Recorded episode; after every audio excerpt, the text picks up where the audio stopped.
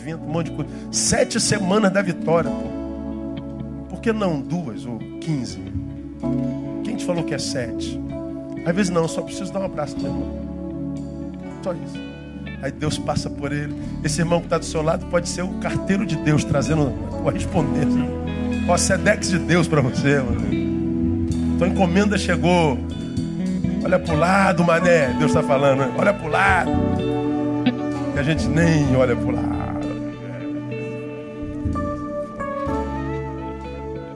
Não sou dessa religião. Pô, gosta de estar aqui, fala a verdade, irmão. Ele mexe está aqui. Guarda dessa igreja, mas não pede um culto. Cara não. Tem, tem um cara chato aí na, nas redes, eu não sei o nome dele, eu não vejo. Que vive ali. O cara não perde um culto, desgraçado. Tu ama mesmo, né? É aquele amor ao contrário, né? Admira tanto, mas não tem coragem de admitir. Né? Porque quando eu não gosto, eu nem passo perto, quero nem saber como, onde anda. Não perde um culto. Então, deve ser triste ser assim, né? Amar e não poder expressar isso. E expressar através do ódio e da crítica aquela pessoa que te espezinha no teu trabalho, mas é, quer ser você. Ele ama teu cabelo, teu sorriso, o fato de você ser amado por todo mundo. Cara, por que você me persegue? Porque você é você. Ele é doido para ser você, mas não dá, você já existe, né? Então vai ser outro, no nome de Jesus, né? Eu já, um já tá bom e tá difícil de carregar. Então, ah, não se preocupa não, deixa Deus abençoar você esteja sempre pronto para compartilhar. Você vai ver se você compartilhar no reino, rico é quem consegue distribuir mais. Quanto mais você distribui, mais rico você é. Então feche seus olhos agora, não olhe para mim não, mas abra sua boca, deixa Deus usar você para abençoar alguém nessa noite. Seja canal, peça para esse irmão que está do seu lado o que você deseja para si mesmo. Peça para esse irmão que está do seu lado a bênção que você quer para si. Abençoe a família dele para sua ser abençoada. Abençoe a saúde dele para sua ser abençoada. Abençoe as finanças dele para sua ser abençoada. Peça a Deus para que o guarde, para que você seja guardado. Seja um canal. Presta a tua boca ao Senhor nessa noite. Presta a tua voz ao Espírito Santo. Empresta a tua fé para Deus usar como canal e usar você como caminho para chegar alguém nessa noite. Você seja um instrumento de cura, de libertação, de paz, de alívio na vida de alguém nessa noite para que ele te ache no meio dessa multidão e te abençoe muitíssimo. Aleluia. Sim, nosso Deus. Nós estamos nessa noite para provar da tua presença nesse lugar, uma vez mais. Sabemos que o Senhor já tem falado conosco desde o início desse culto. E por isso, uma vez mais, nós estamos aqui reunidos como igreja, como corpo de Cristo, para clamar, Senhor, um para com os outros, para entregar a vida dos nossos irmãos no seu altar, para pedir a provisão e a manifestação do teu poder e milagre. Nós oramos nessa noite para aqueles que chegaram aqui abatidos, sobrecarregados, que saiam aliviados com o fardo de Cristo, com a leveza do Espírito Santo. Senhor Deus, nessa noite, nós oramos para aquele que está necessitado de um emprego, aquele que veio aqui, Senhor, e entregou nesse gasofilácio tudo aquilo que tinha, entendendo que o Senhor é o Deus da provisão, ainda que não tenha o que comer, e não tenha o que levar para dentro de casa. Senhor, que seja uma noite em que vai abrir portas de emprego para aqueles que estão desempregados, pai de família, para aquele que necessita de um pão, uma cesta básica. Por isso, ó Deus, no nome do teu filho Jesus Cristo, tu sabes a necessidade de cada um. Tu sabes aqueles que vieram aqui, não somente para te buscar. Tu sabes aqueles que vieram aqui para doar-se cada vez mais para ti. Por isso, Deus, nós, no nome de Jesus Cristo, oramos uns para com os outros. Eu, uma vez mais, quero entregar a vida do Mateus que nesse momento está numa mesa de cirurgia, porque pegou numa granada e explodiu em suas mãos, Deus.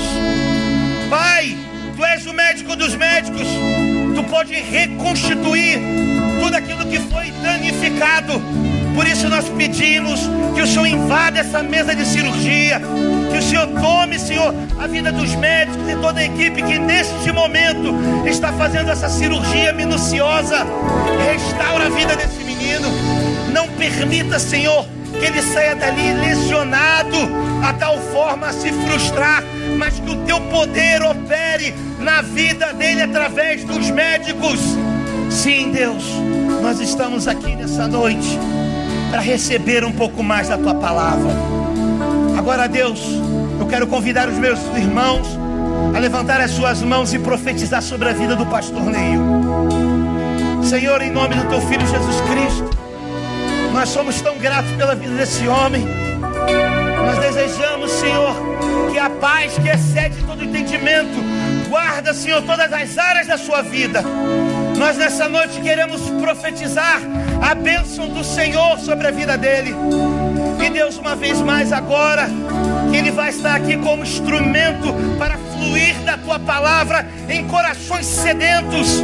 Nós oramos, Deus, que teu Espírito fale através da vida dele. Aquele que veio aqui necessita da tua palavra. Sim, Deus, nós oramos assim.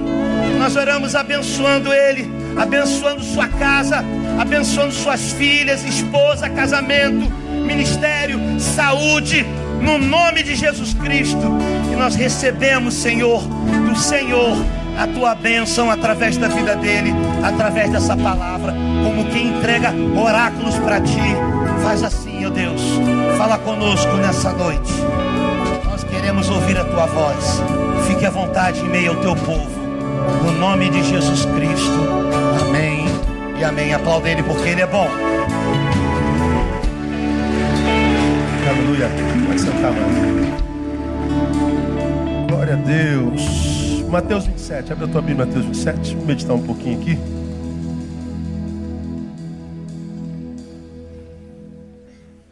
Vamos falar um pouquinho de Judas Iscariotes. Quantos Judas nós temos aqui nessa noite? Diga glória a Deus. Você conhece algum Judas? Tem muito deles por aí, não?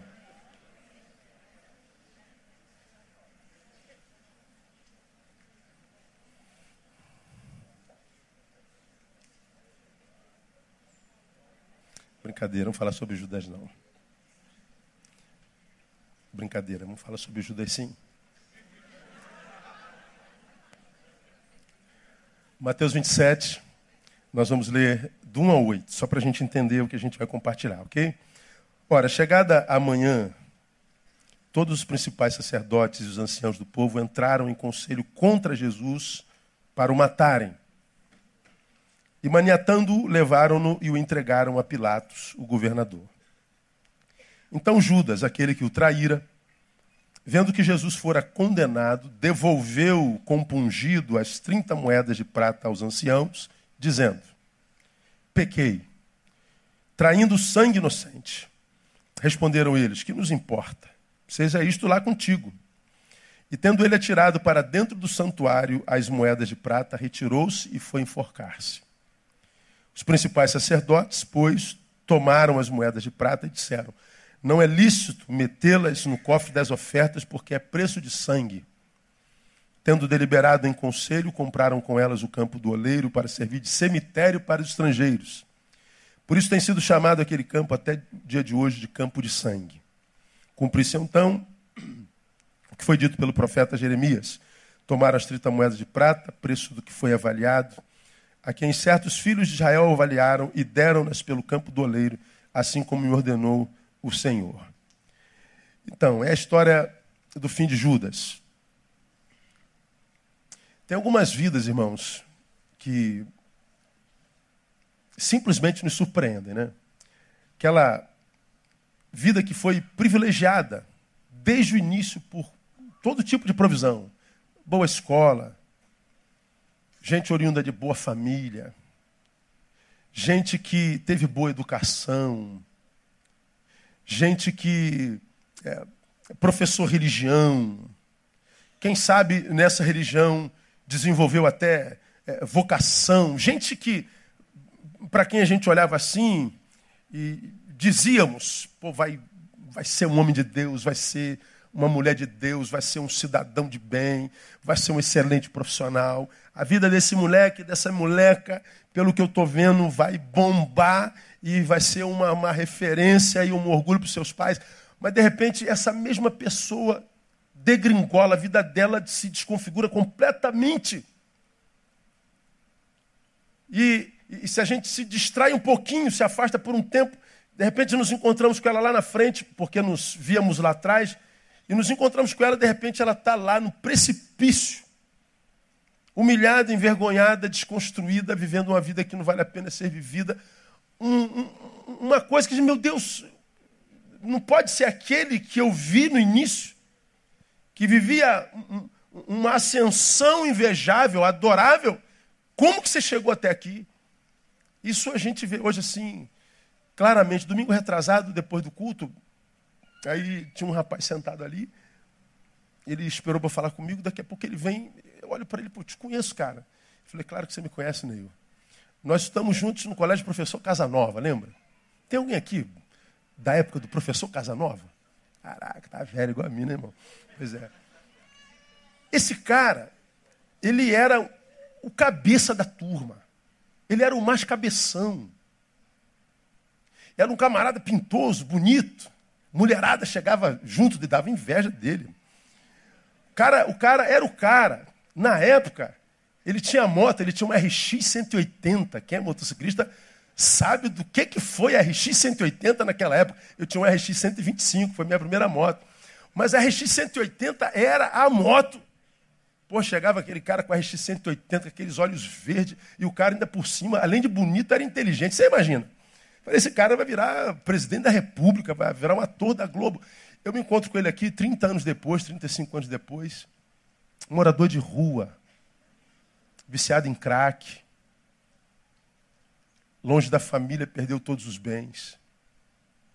Cara, o que, que você fez contigo? Pô, eu me ajuda. Aí nós o encaminhamos. Conversei com ele alguns minutos. Eu falei, caramba, o que que, o que, que algumas pessoas fazem consigo mesmo? São pessoas que nos surpreendem. É o caso de Judas. Judas teve o privilégio de ser apontado a dedo por Jesus e convocado para fazer parte do seu grupo de apóstolos dos que iam dar início à redenção. Judas andou com Cristo, viu seus milagres com seus próprios olhos, foi testemunha ocular. Ele não tinha por que duvidar da messianidade do Jesus Cristo. Qualquer um de nós pode ter crise de fé, nós nunca vimos o nosso Deus. Mas Judas não podia. Os cristãos do primeiro século poderiam duvidar da história contada a respeito de Jesus, dos próximos séculos, mesmo que ali pertinho recentemente, poderiam duvidar. Mas Judas não podia duvidar do que Jesus era, porque ele não conheceu Jesus do discurso, ele conheceu Jesus encarnado. Então, qualquer um que olhava para Judas, que não só foi eleito para ser doze, não só teve a confiança para ser o tesoureiro desses doze, Ninguém duvidava da sua competência administrativa. Foi apóstolo entre os doze, andou com Jesus. Mas qual foi o fim de Judas? Suicídio. Enforcou-se. Viveu o que a gente chama de autossabotagem. Por que, que acontece isso com Judas? Por que, que acontece com tantos de nós? Duvido que não tenha alguém aqui nessa noite, ou me assistindo pela internet, que não tenha feito isso consigo mesmo e que não olha para trás e diz assim: meu Deus, o que, que eu fiz com a minha vida? Onde é que eu fui parar? Você se lembra alguns anos atrás, não poucos? Contei a história de um, de um empresário que chega perto do pastor, depois que perdeu tudo, teve muitas empresas, muitos milhões de reais, mas por causa de uma vida dissoluta, de, de, de filho pródigo velho, ele perdeu tudo, absolutamente tudo. Ele chegou no fundo do poço e ele pergunta ao pastor: Pastor, eu cheguei no fundo do poço, o que, é que eu faço? O pastor disse para ele: Dá glória a Deus, porque esse poço tem fundo. E para quem chegou no fundo do poço, só tem um lugar para se olhar. Me digam para onde é? Para o alto. Então está no ponto para o milagre. Que bom que esse poço tem fundo. Agora, por que, que alguns de nós se lançam no fundo do poço? E pior, por que, que alguns de nós só descobrem que está no fundo do poço quando chegamos lá? O que, que Judas fez com ele? O que, que a gente tem feito com a gente? Então Judas é uma dessas vezes que fala: Meu Deus, cara, como é que você pôde acabar assim?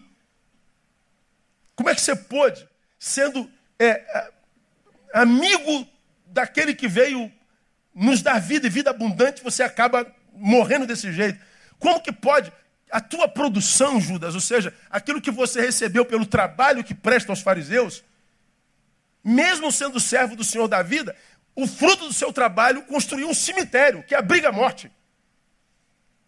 Como que você pode viver uma vida tão antagônica àquilo que você crê, cria e àquele a quem você servia? Como que a gente faz isso com a gente? Bom, se nós tivéssemos juízo, diferente de Judas, nós ouviríamos a vida nos advertindo com relação à nossa decadência e ouvindo a vida, ou fazendo análise de nós mesmos, examine-se, pois, o homem a si mesmo, nós ouviríamos a vida e os sinais que a vida nos dá de decadência e mudaríamos assim de forma traumática.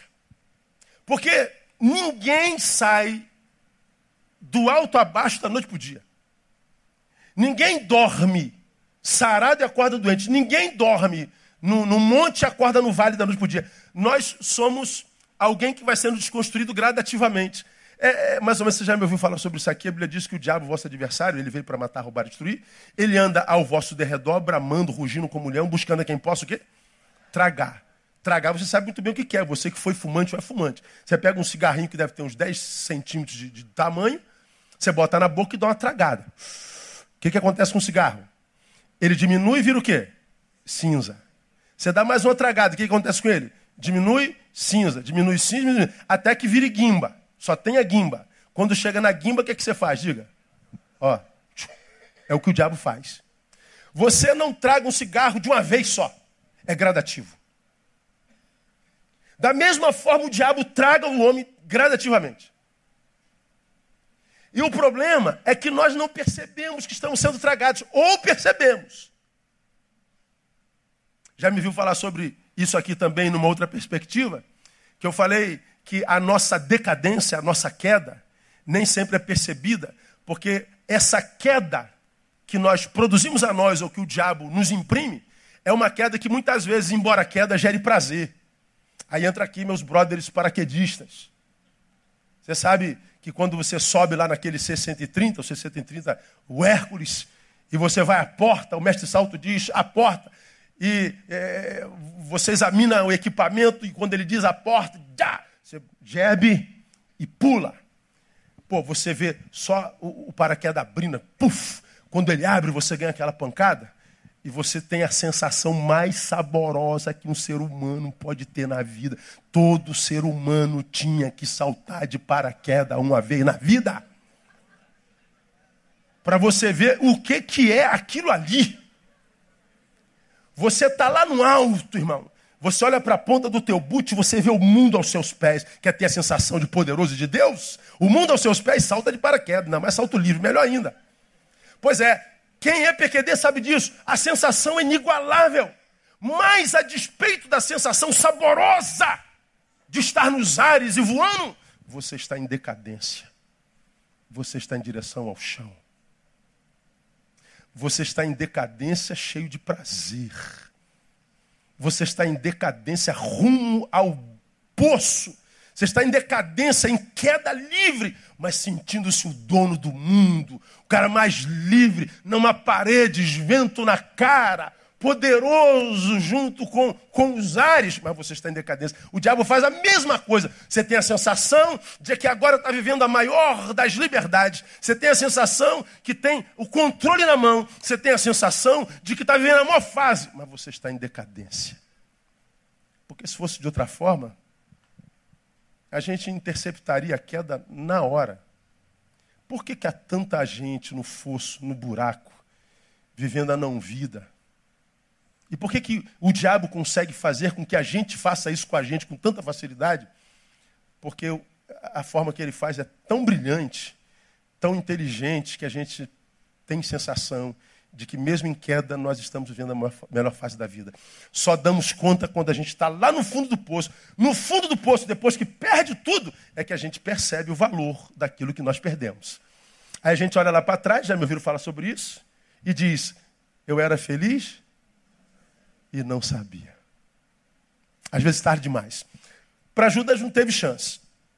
Agora, se tivéssemos juízo, repito, ouviríamos os sinais que a vida dá. Então, para você que está aqui nessa noite, eu queria dar alguns bisus para vocês que eu acho que Judas poderia ter ouvido para quem sabe interceptar a sua desgraça. Alguns cuidados que nós deveríamos tomar com a nossa vida para que não aconteça com a gente, porque pode acontecer com qualquer um. Primeiro cuidado, cuidado com as alianças que você tem feito na sua vida.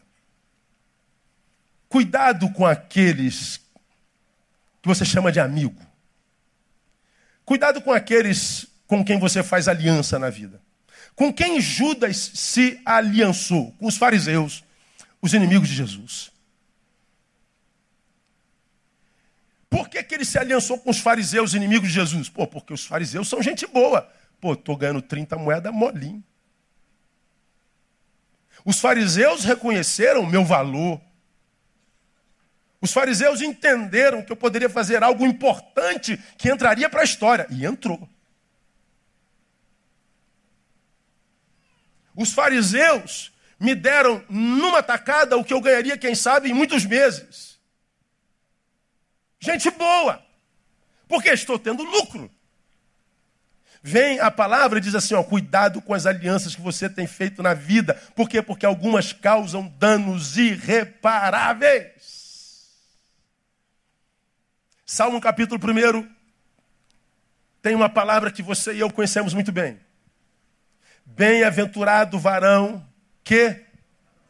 Você vai lembrar disso que é minha ovelha. Que não anda segundo o conselho dos ímpios, nem se detém no caminho dos pecadores, nem se assenta na roda dos escarnecedores. Do que que o salmista fala? Do que, que a palavra fala? De uma involução de um homem de Deus. O homem de Deus é aquele cuja vida é dinâmica, ele não para, ele é bênção, ele é sal, ele é luz. Ele cuida do seu caminhar e com quem ele caminha. E ele diz: Bem-aventurado é o homem que anda, mas não anda com quem? Segundo o conselho dos ímpios. Ímpios não. Eu posso estar com você, eu posso te aconselhar, eu posso fazer alguns trabalhos profissionais, tal, não tem como viver nos céus, o único lugar que eu posso viver é na terra, mas andar, não ele fala de um, de um viver, modos de viver. Andar, anda no conselho dos ímpios. Ora, se eu admitir fazer do ímpio o meu parceiro de jornada, o que, que ele está dizendo? Se detém. A minha jornada para e eu me detenho. Se eu me detive, eu me sento na roda.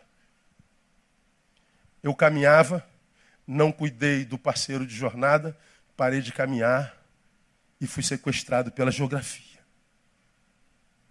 Por que, que parou de caminhar, salmista? Por causa daquele com quem eu caminhava. Porque não cuidei das minhas alianças. Julguei que relacionamentos fossem atitudes inconsequentes, ou seja, não trariam consequência nenhuma à minha vida.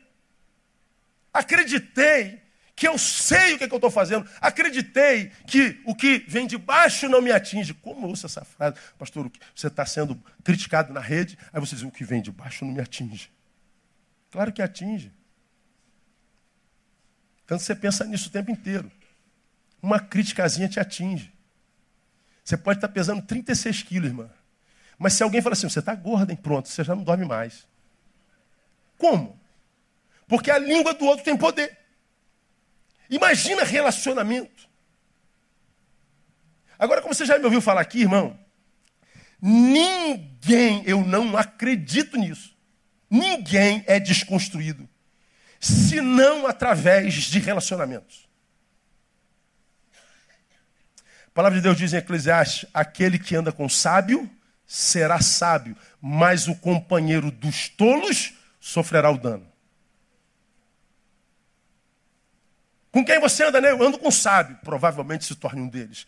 Com quem você anda, Neil? Eu ando com tolos. Então você vai sofrer o dano de um tolo. Vai se tornar um deles. Somos o resultado dos nossos encontros. Você é doutor nisso aqui. Isso é o que diz Eclesiastes. Mas a nossa vovó já nos advertia. Quem se mistura com porcos, farelo come. Vovó está errada? Não. Somos o resultado dos nossos encontros. A psicologia social diz que o homem é produto do meio. O que, que Todos estes saberes estão dizendo, Neil, você é o resultado dos encontros que você desenvolve na vida. Você é a construção da teia de relacionamento pela qual você passa na tua existência. Você é como é porque você se relaciona com quem você se relaciona. E a única forma de deixar de ser quem você é é se relacionando com outras gentes. Porque nós vamos nos tornando o resultado dos nossos encontros nas nossas teias de relação. Ninguém passa por um relacionamento incólume, sem consequência. Então, de repente, você está aqui, você que está aqui vivendo um tempo ruim, você que ainda não está lá embaixo, mas já não está mais lá em cima, você está em processo de decadência. Você que já se olha no espelho e diz, cara, o que está acontecendo contigo? Você não está bem. Você já não tem mais aquela alegria de adorar o Senhor que você tinha tantos meses atrás. Você já não passa tempo com a palavra como passava algum tempo atrás. Você já não como antigamente. Você já não como antigamente. Você se comparando consigo há tantos anos atrás, como eu digo sempre aqui, já se percebe em decadência. Por quê? O que está acontecendo comigo? Você pode olhar para as suas relações, que elas têm alguma coisa a ver com isso. Pode olhar para os teus amigos, pode vigiar com que eles estão jogando dentro de você. E o que entra, sai. Tudo que entra, sai. Tudo que entra, sai. Estava numa, numa reunião de, de uma entidade evangélica, aí aconteceu uma discussão grave. Eu falei, meu Deus, gente, cara, nós, nós somos velhos, cara, acho que eu sou o mais novo da mesa, pelo amor de Deus, eu saí lá do Rio de Janeiro para vir numa reunião dessa aqui, vocês estão brigando igual criança, esse ego está muito grande. Não, não, você não viu o que ele disse? Porque você, pelo amor de Deus, cara. Vamos, conta uma piada aí, fulano. Aí vai, ah, Neil, para de palhaçada, Neil. O cara, mas a briga continuava, continuava. Aí tinha um lá mais exaltado, vociferante. Esse cara, meu Deus do céu, esse cara não pode ser crente. Inclusive pastor. Aí daqui a pouco a, a metralhadora volta para o meu lado também. Eu falei, meu Deus, meu irmão, pelo amor de Deus, vamos, vamos cuidar do assunto. Aí ele, ele, ele aquele camarada que está na mesa, que, que, que, que, gosta de ver o circo pegar fogo. Aí eu falei assim, ó, cala todo mundo da boca, deixa ele falar. Ele falou, falou, falou, falou, falou, falou, falou, falou, falou. Apareceu uma mulher em TPM. E falou, falou, falou, falou, falou, falou, falou, falou, falou, falou, falou, falou, falou, falou, falou, falou, falou, falou, falou, falou. Nem os caras vão falar até quando? Deixa o cara falar, porque se o cara não botar para fora o que está no coração, ele tem um câncer. Ele só está botando para fora o que tem no coração dele. Ué, mas o que, que tem no meu coração? Isso tudo que você falou, irmão. Você está tirando para todo lado. Tudo que entra em você em algum momento da tua história vai sair. Tudo que tuas amizades lançam sobre você como valores, princípios, como, como é, heranças espirituais, éticas, morais, tudo está entrando. Você sabe o que come na roda com quem você senta. Você sabe o que é jogado dentro de você e de você é jogado dentro dele. Isso tudo está entrando. Nossas relações estão formatando a teia da nossa personalidade. Entrou. Logo, logo isso sai problema é que quando sai, vira semente, volta para nós. Não é o que entra que contamina o homem, é o que sai. E o que sai de mim entrou em algum lugar. Atendi o cara hoje, que eu te falei lá do artista. Ele começou a produzir umas palavras. Essa frase é minha, irmão. Eu falei, é mesmo? Não, porque eu estou ouvindo há muito tempo. Pois é, entrou. Ontem eu assisti um episódio do Masterchef. Nunca assisti aquilo lá do Masterchef. André adora. Aí eu cheguei mais cedo, o que, que é isso aqui? Masterchef. Aí tinha um cara lá, um barbudinho, você deve assistir. Cada três palavras, quatro era palavrão. Falei, meu Deus, que homem de boca suja, cara. Toda hora entrava aquela letrinha. Eu disse, Falei, tomara que perca e saia, mas ele ficou, minha maldição não pegou. Por que, que o cara fala tanto palavrão? Em alguma instância aquilo entrou nele. Você pode ver a relação dele, que a relação dele também é de gente desbocada. Então acredite, Judas, na minha concepção, ele começou a ser desconstruído porque ele foi trocando a amizade de Jesus de Nazaré, a amizade dos apóstolos, que o, o, o, aproximavam de si mesmo, faziam dele uma vida útil, faziam dele uma vida que vivia o que a maioria dos seres humanos precisam, de pertença, não é bom só. Ele estava cercado dos melhores amigos, ele trocou de amizade, ele trocou de relação, e essa relação o levou à decadência. Poderia citar um monte de versículos para vocês, como por exemplo, Efésios 5, capítulo 11. Não vos associeis às obras das trevas. Antes, porém, condenai-as. Poderia ler 2 Coríntios 6,14. Não vos prendais a um julgo desigual com os incrédulos, porque que sociedade tem a justiça com a injustiça, com que tem a luz e trevas. Então, julgo desigual, geralmente os cristãos usam marido crente e esposa é, não crente. Então a gente acredita que julgo desigual é só a, a, a, a relação de, de, de homem e mulher. Julgo desigual não tem a ver com religião, não. Naquela época não existiam católicos e batistas. Quando isso foi escrito por Paulo, não existia o espiritismo e, e o budismo. Não existia religião. O que é julgo desigual? É julgo, é, é, são valores e princípios. Com quem você anda? Quem constrói a tua personalidade? Você sabe muito bem, já falei sobre isso aqui. 20% do que a gente é é herança genética. 80% é teia de relacionamento. Pastor, eu não sei o que está acontecendo comigo. Eu não sei mais por que eu não tenho mais essa ânsia espiritual. Eu não sei mais por que eu, eu, eu, nem faço mais o que eu gostava de fazer, meus lazeres, meus prazeres. Eu gostava de servir, eu gostava de, da, da, do meu hobby. Eu estou perdendo prazer por tudo isso, estou perdendo sabor. Bom, alguém está te roubando de você. Alguém está sendo usado para desconstruir você. Alguém está exercendo influência sobre você e desconstruindo aquilo que foi construído um dia nos preceitos da palavra e do reino de Deus. Como quando você me viu pregar sobre quem anda com sábio será sábio, o companheiro dos tolos sofre o dano. Deixa eu ver se eu lembro. Eu, eu falei de três, três tópicos desse versículo. Quem anda com sábio é sábio, com tolo, tolo. Ou seja, sou como sou porque me relaciono com quem me relaciono. Isso explica meu presente.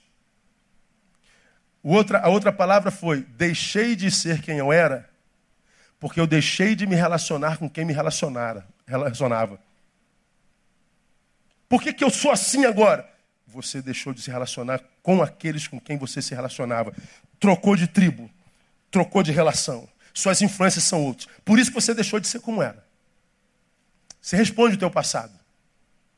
Terceiro tópico: só serei quem quero ser se me relacionar com gente diferente daquelas com as quais me relaciono hoje. Por que, que eu sou como sou, deixei de ser como era, só serei como. Tudo tem a ver com relação. Tudo. Aí muitas vezes nós queremos mudar de vida, mas nós não temos coragem de perder gente.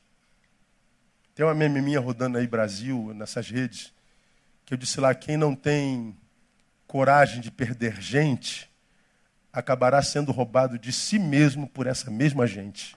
Deixe ir. Sabe o que, acontece com o homem pós-moderno? A estima é baixa e viver só e viver solitude é um castigo. Porque estar sozinho é estar diante da pior companhia que ele pode ter. O que, que ele faz? Ele se associa a qualquer tribo, ele se associa a qualquer gente. Antes era antes só do que mal acompanhado. Hoje, antes mal acompanhado do que só. O problema é o que acontece com a minha persona quando eu estou mal acompanhado. Quais são as influências que eu recebo? Bom, Paulo está dizendo, cuidado com as alianças que você faz na vida. A Bíblia diz 5, 7 de, de, de Gálatas, um pouquinho de fermento faz o quê? Leveda toda a massa. Eu não estou falando, gente, que a gente não pode ter relacionamentos com quem não é da nossa fé. Claro que tem. Deve. Sal só tem valor se coloca carne. Né? Sal dentro do saleiro. E quem falou que os crentes hoje têm caráter melhor do que quem não é crente? Está pior, né? Às vezes, né? Agora eu estou falando que se eu me amo, eu tenho que amadurecer para saber estabelecer os meus índices de relacionamento, graus de relacionamento. Jesus se relacionava com a multidão, da multidão tirou doze, dos doze tirou três, entre os três tirou um. Níveis de relacionamento. E a, a, a, minha, a minha forma de me relacionar revela, inclusive, o grau de autoestima que eu tenho, o grau de amor próprio que eu tenho. Então, cuidado com as alianças que você tem feito na vida. Elas podem te levar para o buraco. Ninguém se desconstrói senão através de relacionamento. É como eu já falei aqui. Ah, você se lembra disso muito bem. É, quanto custa? Primeira trouxinha de cocaína. Primeira, primeira delas. Me diga o preço aí. Quanto é? A primeira, a primeira. É de graça. Pagou caro, irmão. Pagou caro.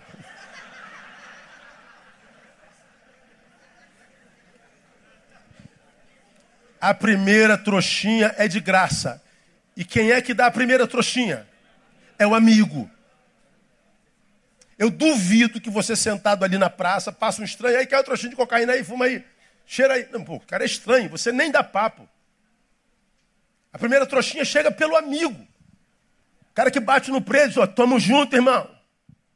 Tu é meu brother, tu é do meu coração, cara. Eu vou te deixar nessa. Aí não. Conta comigo, irmão. Pega isso aqui vai te levar para o outro patamar. Não, não quero não, cara. Não, não tem dinheiro. Ô, rapaz, tu é meu irmão, pega aí. Te vicia. Aí você passa a dever 15 reais. Por causa de 15 reais você morre. É sempre um amigo. Você que está aqui, trai a sua mulher. Como é que foi a primeira vez? Tenta lembrar. Se foi sozinho do nada ou se é a cultura do adultério que pulula o, o escritório onde você trabalha, a cultura do adultério que pulula a fábrica onde você trabalha, a glória que o adúltero na segunda-feira tem, depois que disse que naquele final de semana traiu a mulher, diz que isso não foi entrando. É sempre através das nossas relações. Sempre.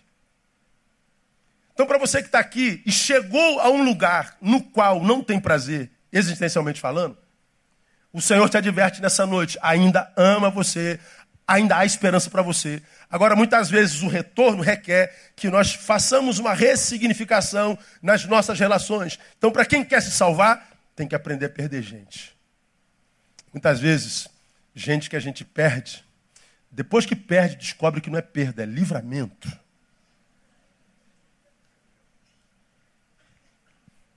Cuidado com as alianças que você tem feito na vida. Judas não cuidou disso, acabou morto. Um outro cuidado. Cuidado com a maneira pela qual você tem obtido lucro. Cuidado com a maneira pela qual você tem obtido lucro, de onde você tem tirado o seu sustento. Hoje prevalece, como em tempo algum, a lei de Gerson: levar vantagem em tudo. É a lei do malandro. Sobrevive esperto. Enquanto existe otário, malandro vive. Então hoje todo mundo quer ser malandro, não otário. Todo mundo quer se dar bem. Todo mundo quer fácil. Todo mundo quer ganhar sem esforço. Tudo por dinheiro. É isso aí.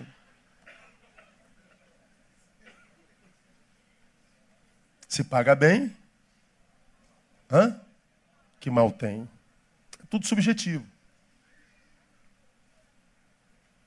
Eu tenho um e-mail na minha caixa de uma menina que é casada, frequenta a igreja e é garota de programa. Não cito o nome dela, é só para sua edificação. Ela falou, pastor, é o que tem ajudado a manutenir a minha casa. Seu marido sabe? Não, nem imagina, está louco, pastor. E por que você me escreve? O que, você deseja de mim? Eu queria saber o que só acha. Não, você não, não imagina o que, que eu ouço, irmão. Você, você, você tenta imaginar, mas não consegue. Aí eu falei, não, você não está preocupado com o que eu acho. Se você estivesse em paz fazendo o que faz, você não perderia tempo em escrever.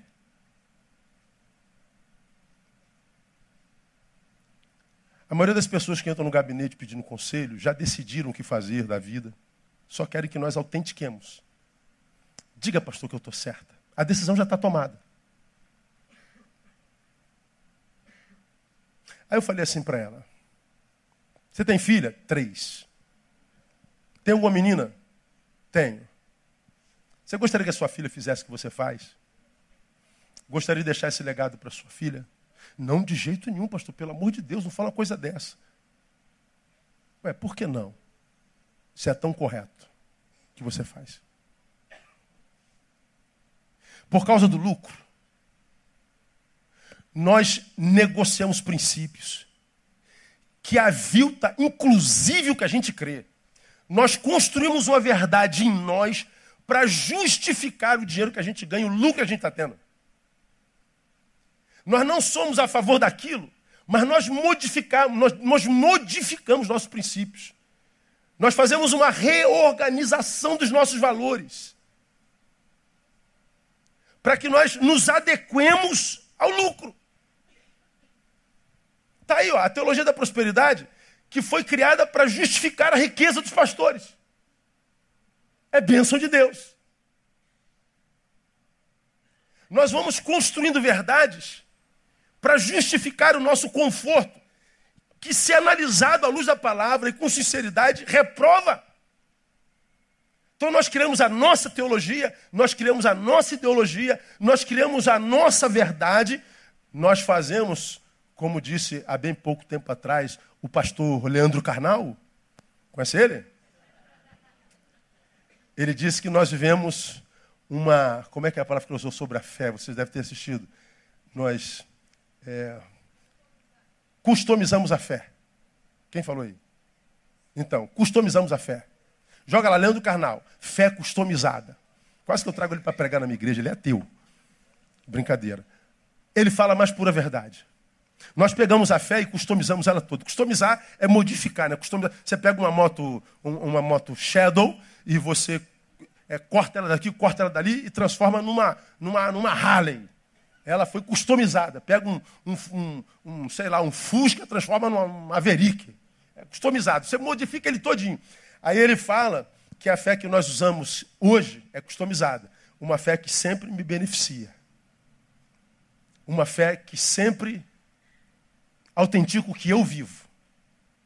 Uma fé que sempre, é, no final, é, me, me absolve. A fé não condena mais ninguém. A fé não reprova mais ninguém. Hoje em dia, ninguém mais é, é, é acredita que vai para o inferno. Nem quem está preso, nem os políticos. Ninguém vai para o inferno. Ele dá um jeitinho de ser absolvido pela fé. Então, ele fala de uma fé customizada. Judas, para receber o dinheiro, produto da entrega do Messias, certamente ele teve que fazer uma, uma recognificação da sua forma de pensar. Ele teve que, que recondicionar a sua forma de, de, de ver a vida. Ele teve que reconstruir uma figura do Messias, como quem diz, ele não é tão importante assim, o dano não é tão mal. Ele teve que se justificar para pegar esse dinheiro. Ele só viu o dano depois que já estava no bolso. Então, a palavra de Deus para você aqui nessa noite, eu acredito que Deus esteja salvando alguém aqui nessa noite, é de onde você tem extraído o seu lucro. O que é que você tem precisado negociar para ganhar esse dinheiro? Quais valores e princípios você tem deixado de lado, tem aberto mão para ter o seu dinheiro? Que mentiras você tem que contar para você para justificar o lucro que você tem recebido? Pois é, é possível que você se encha de dinheiro e seque a sua alma. A vida deu sinais da decadência de Judas e Judas não quis ouvir a vida. E mais, aqui eu não falo só de, de, de, de lucro ilegal, não, irmão. Eu falo do lucro que, embora legal, desconstrói, por exemplo. E legal não precisa se aprofundar. Mas eu vou falar do lucro que, embora legal, desconstrói a vida. Por causa do lucro que você tem, você está abandonando comunhão com Deus. Está tão desesperado para ganhar mais, mais, mais, mais, mais, que Deus já não é mais prioridade. Você é um visitante na casa do Pai. Você está tão envolvido com a tua carreira, com o teu dinheiro, com o teu sucesso, que você teve que abandonar a vocação. Deus te chama, te salva, te dá um novo nome, te batiza com seu Espírito Santo, te dá um dom, e você abre mão de tudo isso por causa de dinheiro. Deus te alcançou com a sua graça e você abandona a família. Cuidado com a forma pela qual você tem obtido lucro. Lucro que desconstrói. Judas foi completamente desconstruído. Terminou mal. Deixa eu terminar minha palavra. Cuidado, um terceiro cuidado. Cuidado com a forma como você tem lidado com a sua consciência. Porque ela precisa ser mudada para que a gente tire o reino do primeiro lugar. Para que Jesus se transforme em produto.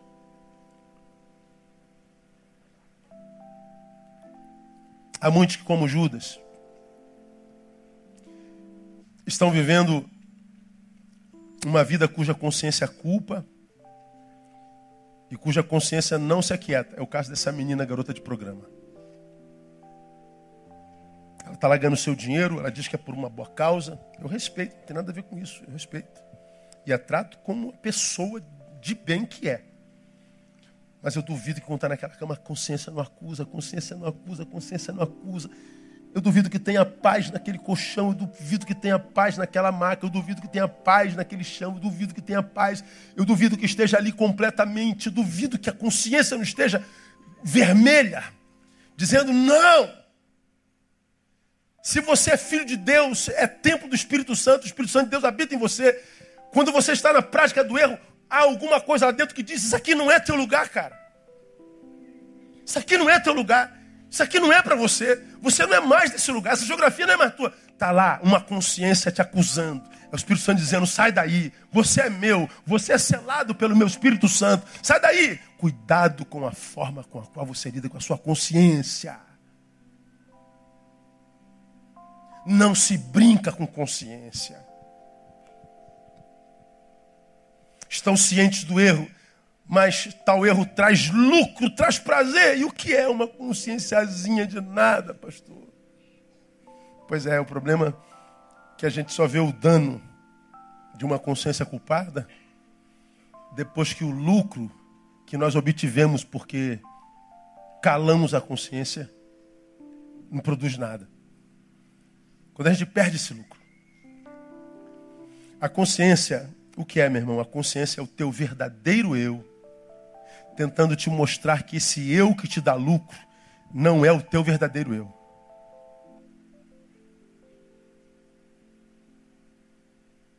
Uma coisa simples, já, acho que já contei isso aqui, que, que eu nunca mais me esqueci disso. A gente estava num, num evento do, do motoclube lá em Pavuna, aniversário do, do Leão de Judá. Renato tá aí não? Não. Aí eu cheguei de moto mais tarde um pouquinho, estava no evento de manhã, depois eu fui para lá, cheguei de moto e o evento já tinha começado. Aí tinha uma filona para pegar o churrasco, né? Geralmente o, evento de motoclube tem churrasco 0800. Aí eu cheguei com a fome, aí eu fui para a fila. Aí o cara me viu na fila lá atrás e falou assim: Pô, pastor Nil tá lá na fila, cara.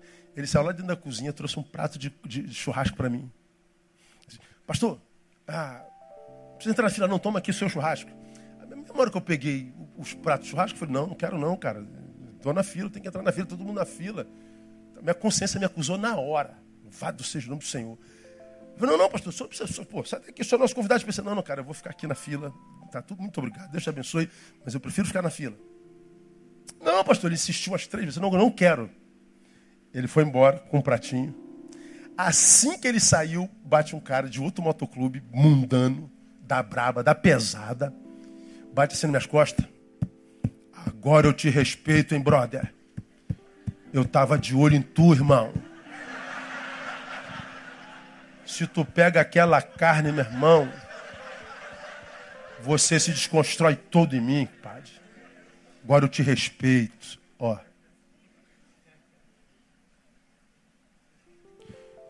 Se eu pego a carne, me faço melhor me faço superior.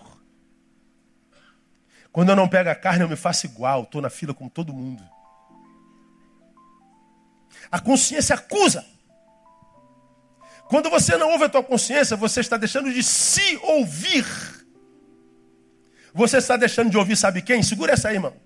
Você está deixando de ouvir aquele com quem Deus se relaciona em você. Deus não se relaciona, você já aprendeu isso aqui, com esse ser que você é em público. Com esse ser público, coletivo. Deus se relaciona com aquele ser que você é quando não tem ninguém olhando para você. Deus se relaciona com a tua consciência. Deus não fala comigo. Deus não se revela. Deus não se manifesta. Para quem que ele se manifestaria se você não está mais aí? Se você perdeu a consciência, se você não ouviu lá no início, com quem que Deus vai falar? Com esse produto que você é dos olhos alheios? Com essa projeção do inconsciente coletivo da, da, das tuas relações? Você é um produto, você é um boneco, você é um desenho animado. Quem é você? Você é a sua consciência. Então, se você está aqui, irmão, e a tua consciência ainda te acusa, louvado seja o nome do Senhor. Você ainda tem consciência do pecado. O problema é que a consciência cauteriza. Quando ela cauteriza, você evoluiu. Como você já me viu pregar aqui. No início eu conto mentira, depois eu me transformo nela. No início, ela é uma coisa que eu falo, que eu discurso, depois é uma coisa na qual me transformo. E qual é o problema de se transformar numa mentira? é porque reconfigura-se a nossa relação paterna. O pai da mentira é o diabo. Eu sou um filho de Deus, eu sou o que minha consciência diz que eu sou. Mas um filho que se transformou numa mentira, um filho de Deus adotado pelo diabo.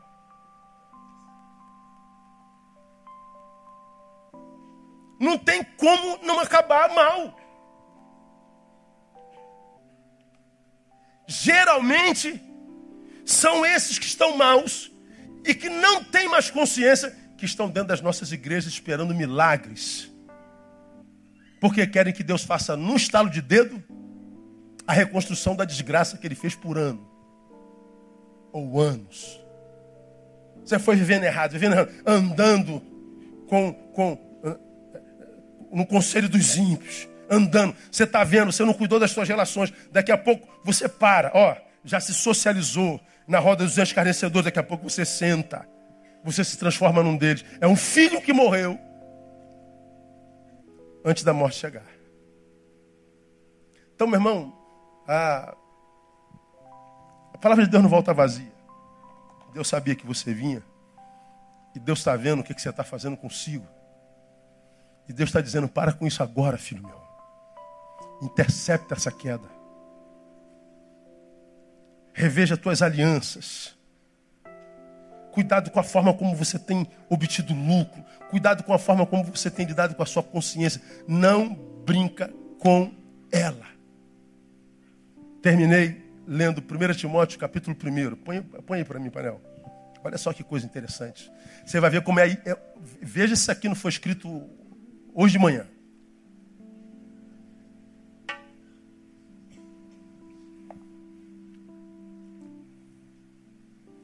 1 Timóteo 1, de 5 a 7. Sobe um pouquinho. Mas o fim desta demonstração é o amor que procede, veja, de um coração puro, de uma boa consciência e de uma fé não fingida, das quais coisas alguns se desviaram e se entregaram a quê? A discursos vãos. Olha só o versículo 7. Querendo ser doutores da lei, embora não entendam nem o que dizem, nem o que com tanta confiança afirmam. Olha o pessoalzinho do Facebook aí. Que vive se metendo. Sabe de tudo? Sabe teologia, filosofia, economia, política, ah, saúde. Você sabe de tudo. Você dá opinião sobre tudo. Você é o doutor. Nunca estudou mas sabe de tudo. Você sabe o comportamento humano, você sabe o que tem no coração alheio, você se mete em absolutamente tudo. Tudo, tudo, tudo, tudo é alvo da sua intromissão. Agora, Paulo está dizendo a Timóteo que o fim desta demonstração, ele está falando cuidado com os falsos mestres fim é, Timóteo, Um amor que procede de um coração puro. Portanto, ele não é pirotécnico. Ele não é performático. Ele não precisa ser glorificado por A, B ou C. É seu. É puro. Esse coração puro, esse amor que provém desse coração puro, ele parte de uma boa consciência. Agora, se eu perdi a consciência, se eu não tenho uma boa relação com a minha consciência, eu não conheço mais coração puro, eu não conheço mais amor. Se eu não conheço amor, a minha fé é fingida. Se minha fé é fingida, o que, que acontece comigo? Ah, meu discurso é vão. Tua adoração é vã. Tua teologia é vã. Tua pregação é vã. Tua palavra não é mais semente para nada, ela não volta mais como nada. Você pode até pregar, abençoar todo mundo, mas isso não volta para você como semente. Você pode adorar, fazer todo mundo chorar e elevá-los ao terceiro céu, mas você não colhe nada dessa adoração. Você pode, você pode servir com, com uma aparente sinceridade solidariedade, mas você não colhe fruto do bem que você fez na vida do outro. Então o que, que acontece? O que sobra é frustração. É semeadura sem colheita. Como que tem crente assim? Porque perdeu a consciência. Então sai daqui hoje, irmão, vai para casa, durma e reflita sobre essa palavra. E, sobretudo, converse consigo mesmo. O que, que você tem feito com a sua consciência? Não brinque com a sua consciência. Porque se você a perde, perde a relação com o divino, perde a relação com o eterno. A minha esperança nessa noite é que essa palavra possa te livrar de um suicídio que essa palavra possa te livrar de ser a personificação de uma mentira, de uma farsa. De ser vida só na opinião alheia, de ter aplauso só dos homens, mas não do céu. Que essa palavra possa te trazer de volta àquele lugar do qual você nunca deveria ter saído. E que essa palavra possa te reconstruir para que o dom e a vocação sejam ressuscitados em você e a tua vida seja devolvida em abundância no nome de Jesus. Deus abençoe você no nome de Jesus. Aplauda ele. Vamos orar. Vamos embora para casa.